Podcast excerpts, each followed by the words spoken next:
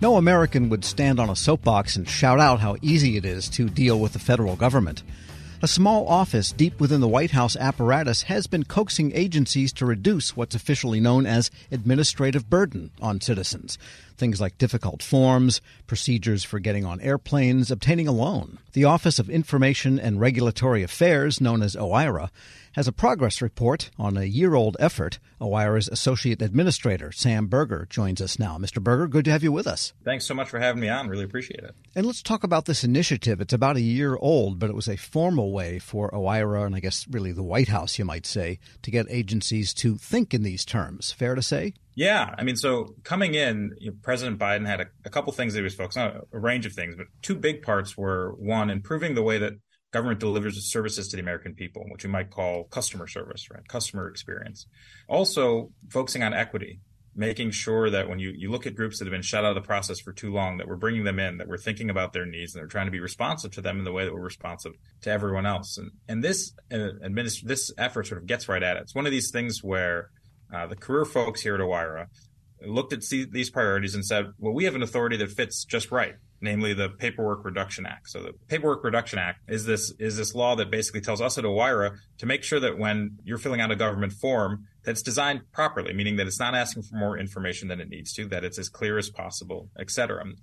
Traditionally, people have thought of that as sort of applying to, you know, the forms that businesses might fill out when they're doing a range of things, but should equally apply to people when they're trying to get access to a government service, access uh, to a benefit that they're eligible for. And, and, the point of this effort is to say we need to be doing a better job here. We need to be focused on these issues. We need to be thinking about those burdens, and then we need to be looking for ways to reduce them. So that, that's sort of the impetus for, for where this all came from. And is there an objective way to measure administrative burden? Some forms, you know, tax forms, for example, just need a lot of information, and because of the regulatory or rules or legal apparatus behind them just can't be simplified too much.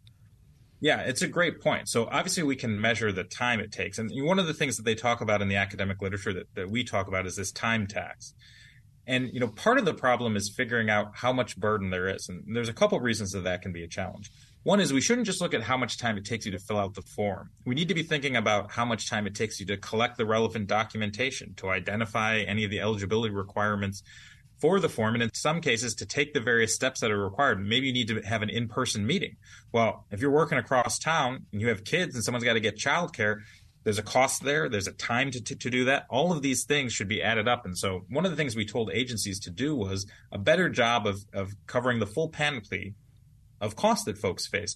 The reason being is if you don't understand how challenging it is, how long it takes, it's harder to get people motivated to fix it. If you think a form takes people an hour to fill out, well, maybe you're not going to pay your attention, pay attention. If you realize it takes them eight hours, you know, then it's really important. The second thing I'll say about this is, you know, we've probably all experienced you go to talk to somebody, uh, you know, who's working at, say, the DMV, and you say, you know, I need to fill out, a, you know, I need to do X, Y, and Z, and they're great. Fill out form, you know, 27C, then you get it stamped over here, then you come back and fill out a 14F, and, do, and you know, they're going through, and you're just desperately trying to write it all down because what for them is, you know, sort of like what they do every day. They know all these forms. Of course, they're very conversant in it for us is a totally new experience. It can be confusing, challenging, frustrating. And so having agencies do a better job. And then how do they do that? One big way is hearing from people, right? Actually listening to the folks that are trying to go through these forms finding out the sorts of challenges they're facing, also finding out questions that might make perfect sense to folks in the agency. But when you're looking at it fresh, you just don't know what to do. I think we've all probably hit a sure. question on a form where you're like, that doesn't, that's not me. And, but I don't even know what to say. And I don't want to say something wrong. And then I can't get this benefit or I get myself having to get on a phone. It's all this complicated stuff. So having those conversations, hearing from folks is a really critical aspect of trying to make those changes. So step one, doing a better job of actually capturing it. Um, and I, I, should also mention, in addition to the sorts of burdens that I'm talking about, things that you can quantify. We're speaking with Sam Berger. He's Associate Administrator at the Office of Information and Regulatory Affairs, which is part of the Office of Management and Budget. Yeah, interesting. Elaborate, if you would, on some of those non quantifiable factors. And there's also harder things like the psychological burdens. It's just frustrating to put in your information for the fifth time on another form when you just did it and mailed it you know, away to the agency, you put your stuff away and they come back and say, no, we need it again. And so capturing that cost as well, even you can't put a number on it, that's real. I think we've all felt it. So trying to get agencies to do a better job of, of covering the full panoply of it. And then doing a better job of reducing them, right? So first you identify the problem, then you figure out how to make it better. So that, that's sort of the underlying goal here. And one way to find out too would maybe to ask your line employees, say your Social Security, ask the people in the offices or at the front desk, so to speak, if you will, even virtual. They know often better than agency management sometimes, fair to say. Oh, exactly. And I think part of the thing is making clear to folks that this sort of these sort of steps are valued, meaning that if you take time to figure out how to reduce burden, right, which isn't necessarily easy, right? You got to pull a whole bunch of people together. You have to understand all the various factors. Why do we ask for this information? And maybe in our St. Louis regional office, we don't need it, but actually over here, it's critically important. So what can we do? That takes a lot of time and effort. So making clear that that's valuable. And I think there's a couple different ways to do it. One is hearing from folks, right? When you look someone in the face and they tell you this is a real problem, you know, there's a SSA disability um, listening session about disability, and someone said filling out this form is worse than getting cancer twice. Anyone who hears that says, well, this is a form we need to fix, right? And then you're motivated. Second thing though is making sure that when you do that, you know, your boss is going to come by and say, "Great job." Your colleagues are going to say, "I see you, I hear you, I appreciate what you're doing." And so things like this report that we just put out that lift that work up, that highlight those success stories. Because a lot of times, you sure. know, OMB and OI, we're always focused on where people can do better, which is important.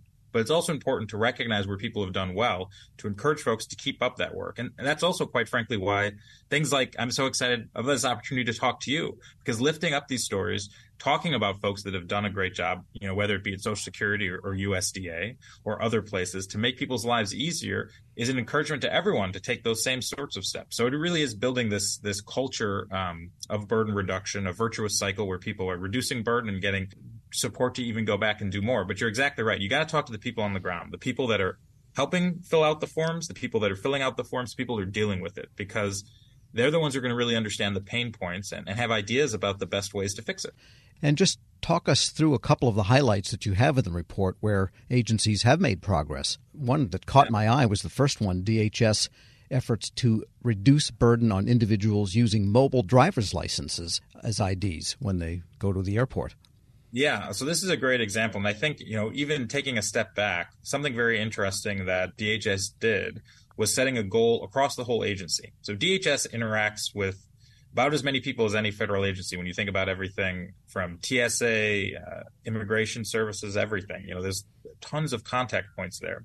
And what they said is, well, look, let's put a target of 20 million hours reduction across all of DHS. So you set a goal and then you tell everyone, figure out how to do it, right? And that's a great model. It makes it clear that from the very top, DHS is focused on this and that everyone across the agency is responsible for being a part of it.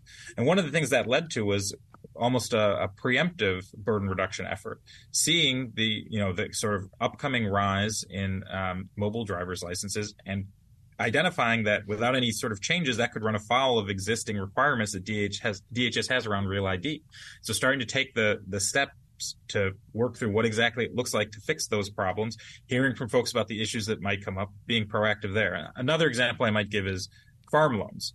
Um, you know, these are critical loans that USDA gives to farmers. They can be critical lifelines, keeping their businesses operating, making things work. But they're really complicated. So they had basically 10 different forms with 29 pages of paperwork. Holy cow. Yeah, it took more than five hours to complete. That's, in, that's incredibly challenging. But through a lot of concentrated work, dedicated time and effort by civil servants across the country, they to get that those 10 forms down to a single 13 page document and nearly have the burden reduction. And then they didn't just stop there. They launched a new online assistance tool. So when folks are, you know, trying to access it, because I think we all know, you know, it, it's rare that we're filling out a burden uh, form, you know, nine to five we got to fill it out on our own time. And, and, Lord knows for farmers, they got even more time that they're working, right? so trying to find a bit where they can actually go in and talk to someone during their business hours, that can be tough. Yeah, come so, join me on the combine here. And let's talk about it. exactly. So helping them use this new, this tool so that when they access it, whatever time it might be, very early in the morning or late at night, they can help them work through the process and make it easier there, kind of give them 24 hour service and, and making sure they can submit things paperless online so it's these sorts of steps I think that that can have a real impact. Just one other one, you know, I mentioned that SSA form. Obviously, it would be surprising if I mentioned that form and I said, and then no one did anything, right? After folks had kind of called out being so difficult. SSA has been doing a, a, tremendous amount of work around reducing the burden in their you know, accessing the disability program. So started with hearing from folks, all these listening sessions, understanding where the pain points are. But then they launched ability to, to allow online submission of these uh, redetermination forms. Another thing, though, was getting rid of open-ended questions. So some of the questions there, um, folks found, you know, just very confusing. Sort of like, you know, tell us about a typical day or something of that nature. It's hard, and that creates all this stress. I don't want to get this wrong. So trying to get more concrete, make it clear, so that folks understand what it is that they have to do, the information that they have to provide. And then another big part of this is is pre-filling forms, right? So a lot of times we in the government have the information somewhere, and we just need to take a little time to figure out where it right. is, so we can pre-populate it for you. Because if we know what your income is, we don't need you to tell us for the 80th time. You probably don't want to tell us for the 80th time. We can save each other a lot of effort, both sides, by filling out ourselves. And also, that makes it, that reduces error, right? I'm, we've all put in an eight digit number, submitted it, or maybe a, you know, whatever it is, and then realized we like transpose two things and, oh, we gotta go back and fix it if that stuff's being pre-populated, you know, with that information, it's just going to reduce that kind of error. It's going to help us on the government side too. So it's one of these things where we can improve program integrity, we can improve the customer experience, and we can improve take up rate in these programs for people to get the benefits and access the services that they need. We're speaking with Sam Berger. He's Associate Administrator of the Office of Information and Regulatory Affairs, which is part of the Office of Management and Budget, and on the reginfo.gov site there is a list of other types of information collection burdens that the Office of Information and Regulatory Affairs is evaluating. And that is a long, long, long list. How are you going to get through all of this? Well, well look, we're not going to fix every problem in a day. But every day we need to make progress on fixing at least one problem, if not more, right? And that's what we're trying to encourage agencies to do. I talked about building up this virtuous cycle, making sure that from the top to the bottom of an agency, folks know a couple things. One, this work is going to be recognized and appreciated, but also this work is important, right? It might not feel so exciting to be like figuring out how to get five questions down into one.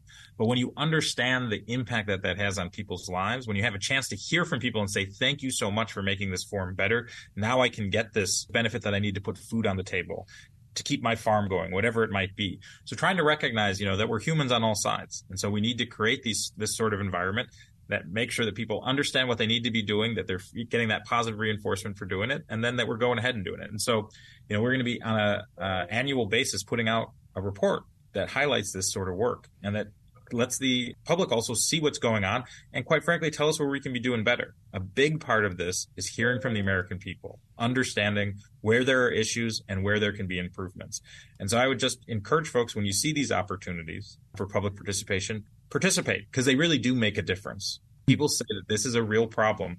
There's someone out who's going to be looking at that and trying to figure out how to fix it. And so, you know, that kind of feedback, that kind of information that we can get from the American people is just critical to make sure that we're focusing on the highest value things, doing everything we can to improve the service that we're providing people. And that's why folks get into public service, right? To do that job. And sometimes it can just be helpful for them to understand where they should most be putting their attention and talents in order to make that kind of difference these data collection items that you are evaluating are organized by department and by large agency. They know you're looking at this, correct? Oh, yeah. Agencies are well aware. I mean, part of what we're doing is also trying to make sure the agencies are talking to each other, finding out what folks. So there's a couple different parts of this. One is making sure agencies are talking to each other so they're hearing what other folks have done that's proven successful, but also making sure that agencies are talking to themselves, right? Getting everyone in the same room so that they know not just what are the administrative requirements, but what are the legal requirements, right? Where is there flexibility for agencies to make changes? Where are there things that made sense 15 years ago and everyone's sort of just doing it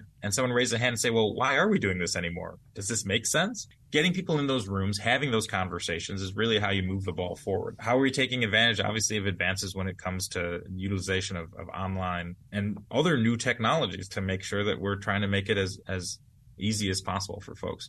So having those conversations, having that feedback, and like I said, this is something that folks are well aware. You know, we put out uh, some guidance on that, followed up with some clear kind of metrics in terms of what we're seeing folks doing, and you know, we're going to keep following up on an annual basis. This is a thing that we're going to be doing, but it's it's not just a once a year thing.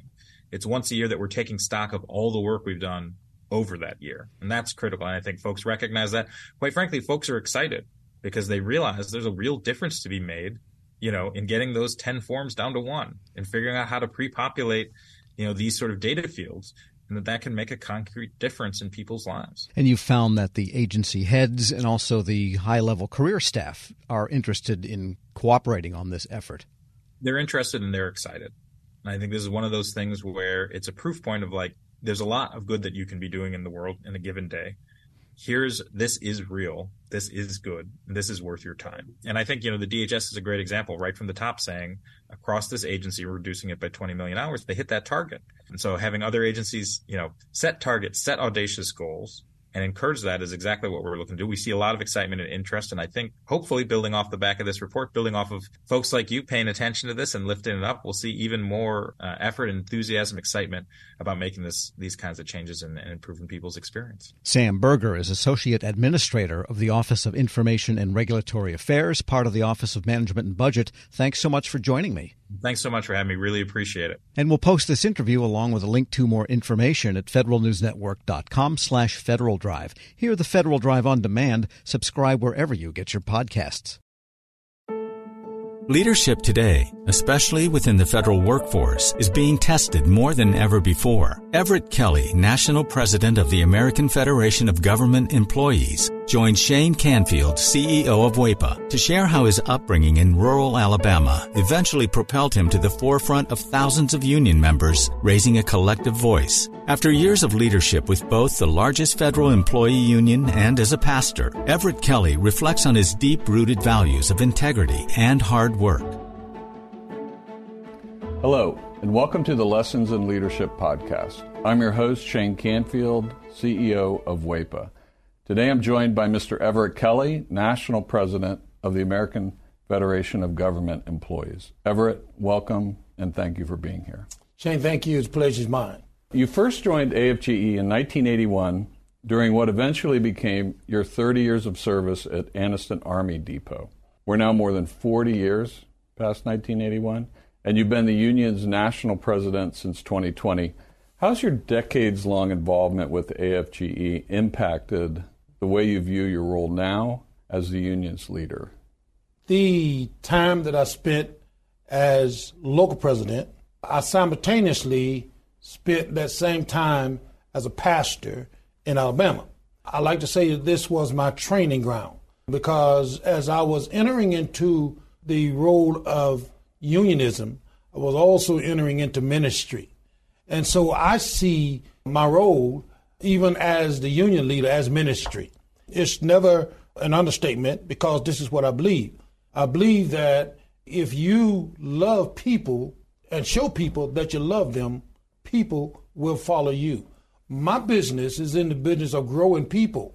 Uh, and that's what I do. And I, and I think that my training as a pastor and as a union uh, leader has given me the ability to really you know, uh, grow people because I feel like that, you know, it's my responsibility both as a union leader and as a pastor to ensure that people have a livable wage. It's also uh, my responsibility to ensure that people are treated fair with dignity and respect on the job. And I think that goes in both uh, arenas. So, so I've seen this, you know, as ministry as I've grown through the four decades of leading people.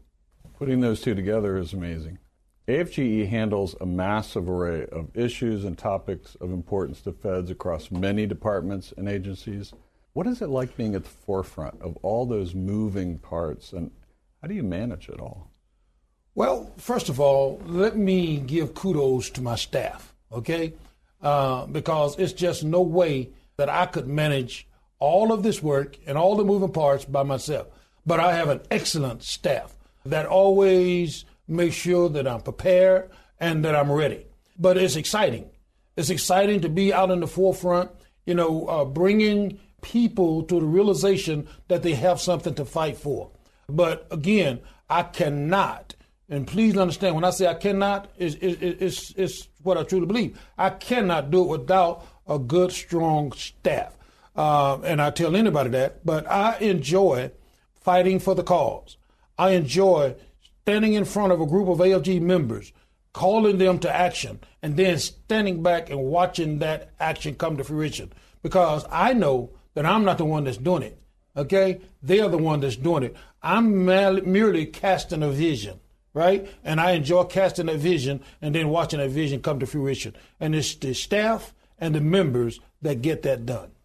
As CEO at, at WEPA, I completely and totally understand that. We rely on them. It's not Absolutely. just nice to have, we rely on Absolutely. Them. As AFGE president, you often speak at union rallies and other events widely attended by federal employees. What's it like to experience that direct connection to employees? And how does that influence your leadership style? You know, that gets me excited, okay? To be standing in front of a group of AFGE leaders get me excited. To hear the words, who are we? And the chants that come back that says AFGE gets me excited. It gets my motor uh, running, if you will. And it's exciting to look at them and see the motivation in their faces when they're fighting for a cause. And, and, and all of us come together and fight uh, in solidarity, fight as one, raise one voice. You can't explain the feeling, you just know that it's right.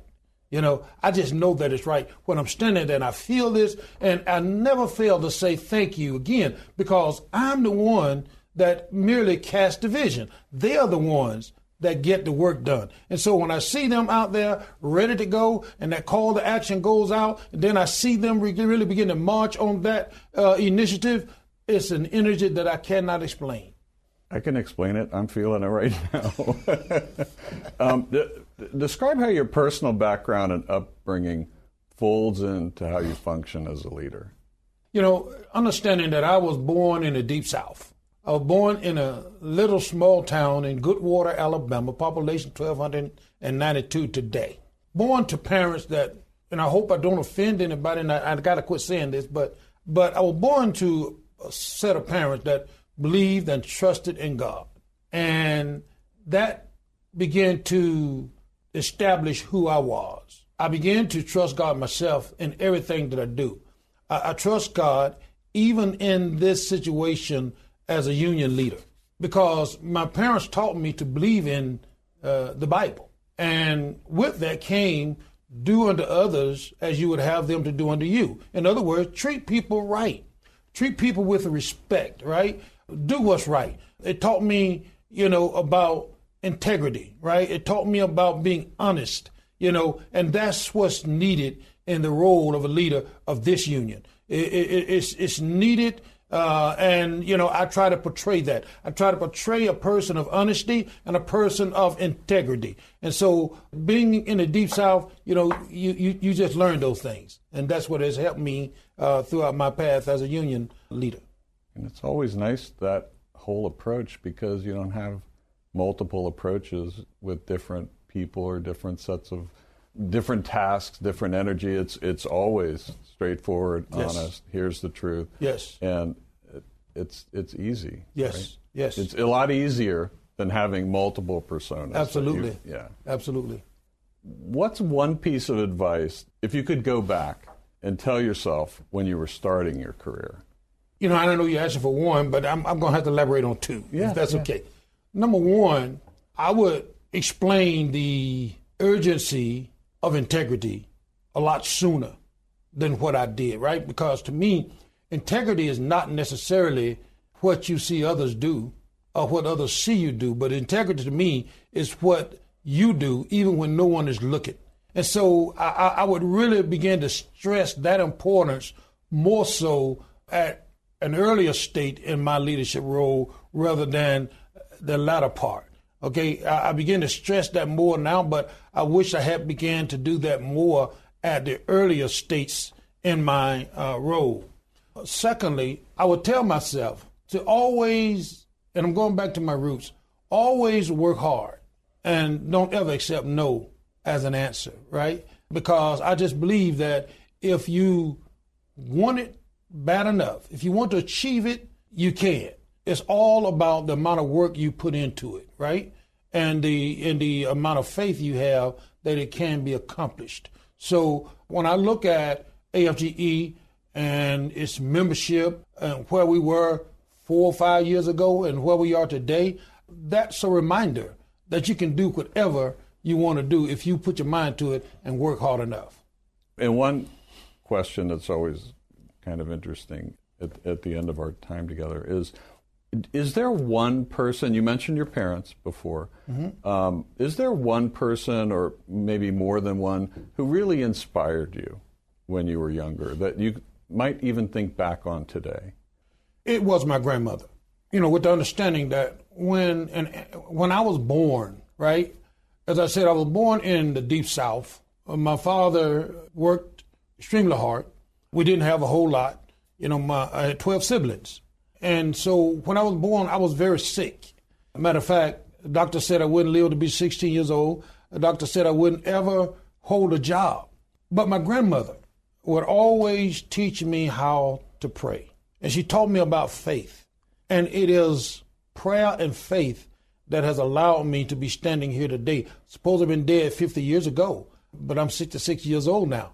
And, and it's all because of my faith and my belief and my prayer life. And I believe that beyond a shadow of a doubt. Amazing story. Thank you for sharing all of it with us, Everett, and really appreciate you being on the show today. Pleasure's mine. And this is Shane Canfield. We'll see you next time on Lessons in Leadership. Find the full podcast and future episodes of Lessons in Leadership on the Federal News Network app and anywhere you enjoy your podcasts.